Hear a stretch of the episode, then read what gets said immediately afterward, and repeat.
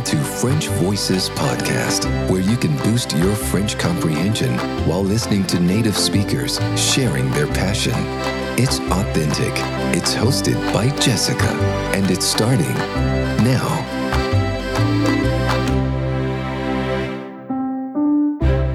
Bonjour à tous, bienvenue sur French Voices Podcast, c'est l'épisode 120. Uh, I hope you're well and staying uh, safe in your part of the world.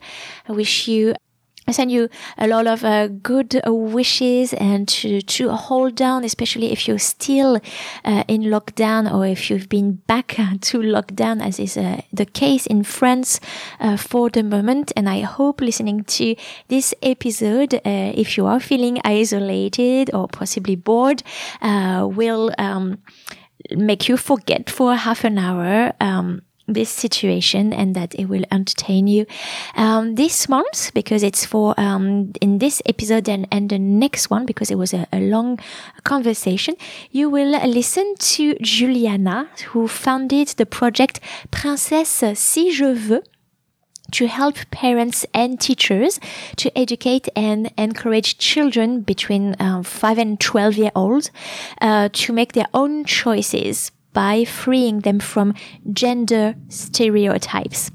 I came across Juliana in one of the Facebook groups um, that I'm part of, and she was presenting uh, that project, and I thought, wow, that is so interesting. I love her idea, and I love her um, the tools that she's giving on her, on her website. I went to visit it. I went to, I subscribed to her um, newsletter as well because as a parent, I am like interested in um, bringing my children up the, the, the, best as I can and away from that um, like uh, gender uh, stereotype.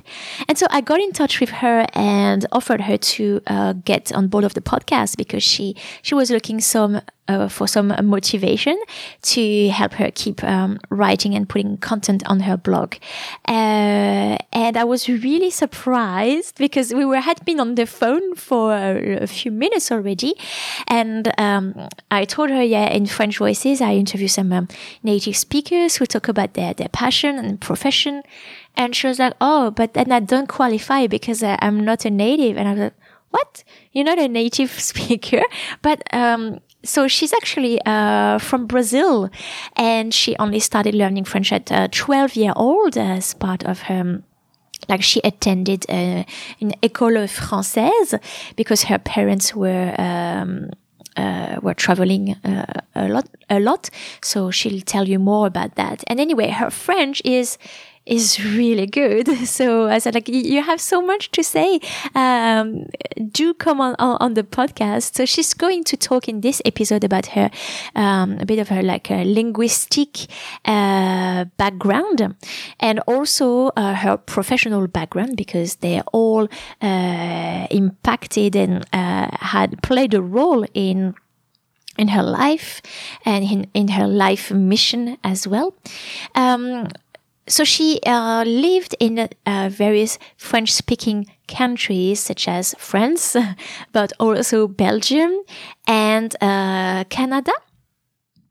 And uh, so we, we, we talk about a few like expressions that are different.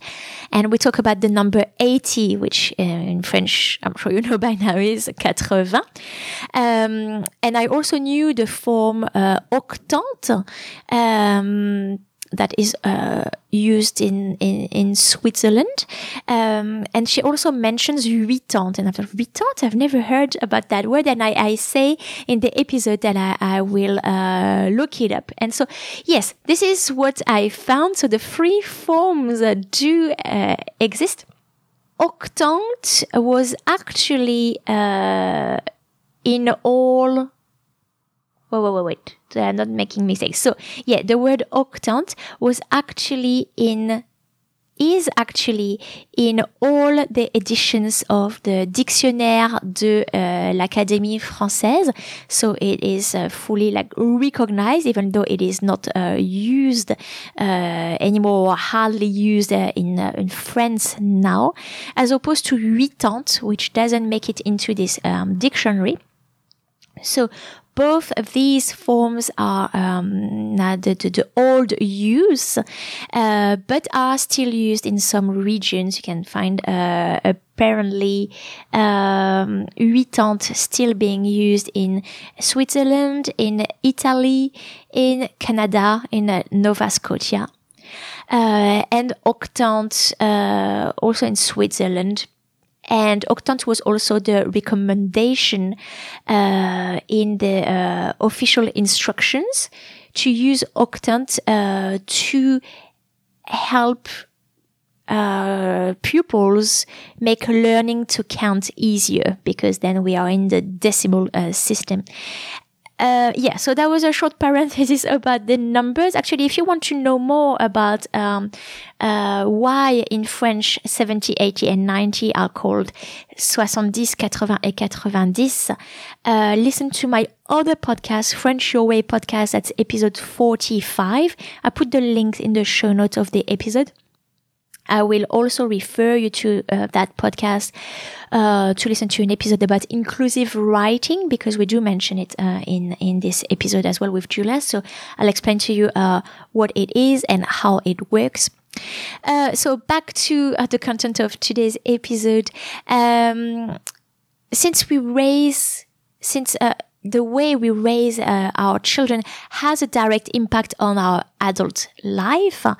Um, the project A Princesse Si Je Veux was born to uh, help parents and teachers to become aware of the gender stereotypes that are so buried in our uh, uh, subconscious and so cultural um, that we don't even notice that we're using them um, in, in, daily situations. So let's pay attention to our words and um, and, yes, I try to to uh, hopefully through this podcast raise awareness about that.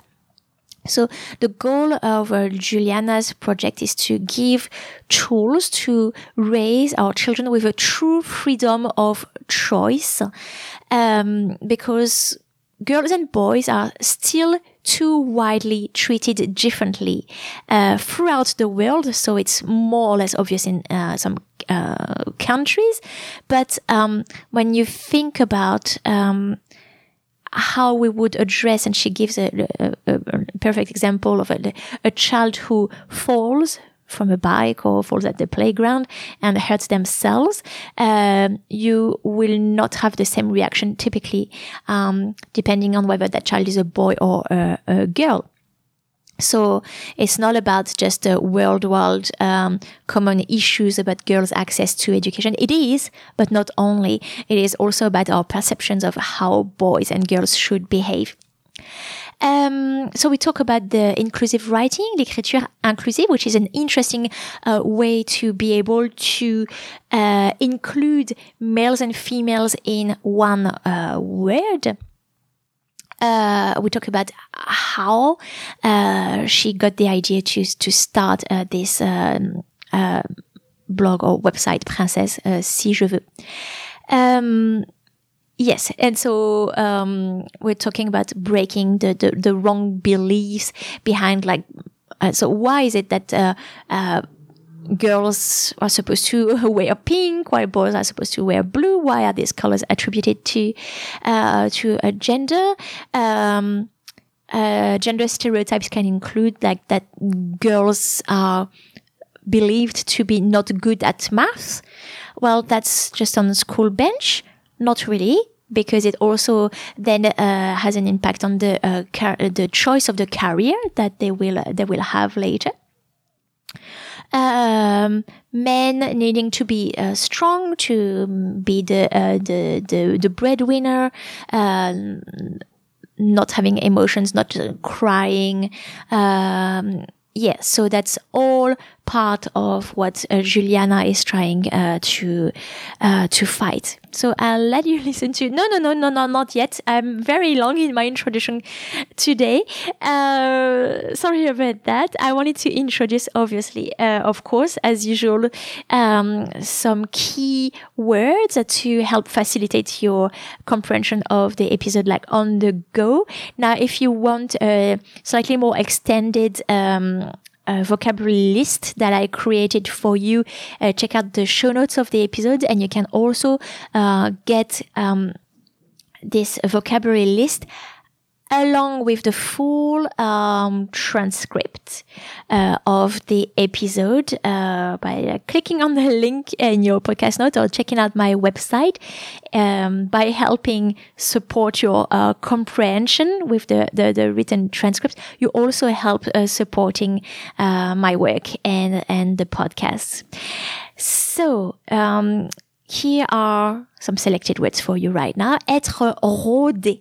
Être rodé uh, à quelque chose is uh, to be highly experienced, to be to to just uh, be used to uh, something and be very knowledgeable about that. Uh, chouchouter. Alors, chouchouter is to pamper Oh, I also uh, don't know if you know this word because I didn't. It's to mollycoddle or to go soft on. Uh, le chouchou is the this the favorite one um, in a classroom situation. Le chouchou would be the, the teacher's pet. Se chouchouter is to pamper oneself. And um, voilà. Un câlin, un câlin is a, a cuddle.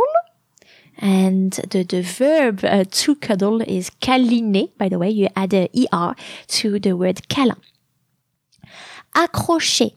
So accrocher is to, you know, to, to, to, to, to hang, to hang up something, uh, but in the figurative way as it is used in this uh, episode is uh, to get on, to get along, to click, to hit it off. When you say, oh, je n'ai pas accroché avec ce, ce livre, like means you didn't really got uh, hooked uh, in the in the book or uh, uh, accrocher ou ne pas accrocher avec quelqu'un, c'est to just uh, get along with a person, to have a good a good feeling with them. En rester là, en rester là, so you just conjugate the verb uh, rester and the pronoun en uh, remains before. It's just like s'en aller. Uh, when you say je m'en vais tu t'en vas. En rester là is to call it quits or to to just to just leave it. To to to to, to finish with that. Uh, on en reste là means okay like we we, we just stop there. Uh, point barre. Point barre it means end of story uh, full stop, period, the end, point barre. Uh, et un gagne-pain, le gagne-pain is like literally the breadwinner, uh, also the main earner, the main income earner. So gagne-pain um, here is used as a noun, as referring to the person. Uh, for example, uh, l'homme est souvent le gagne-pain de la famille. Donc, uh, the, the man is often the breadwinner of the family. But gagne-pain can also refer to, it can be the noun referring to what is the breadwinning uh, thing. Par exemple, um, um, livrer euh, des pizzas à domicile est mon gagne-pain. So pizza deliveries is my uh, income earning, is my breadwinner. All right, thanks a lot. And uh, now listen to the first part of the interview, and I'll see you in the next episode of French Voice Podcast.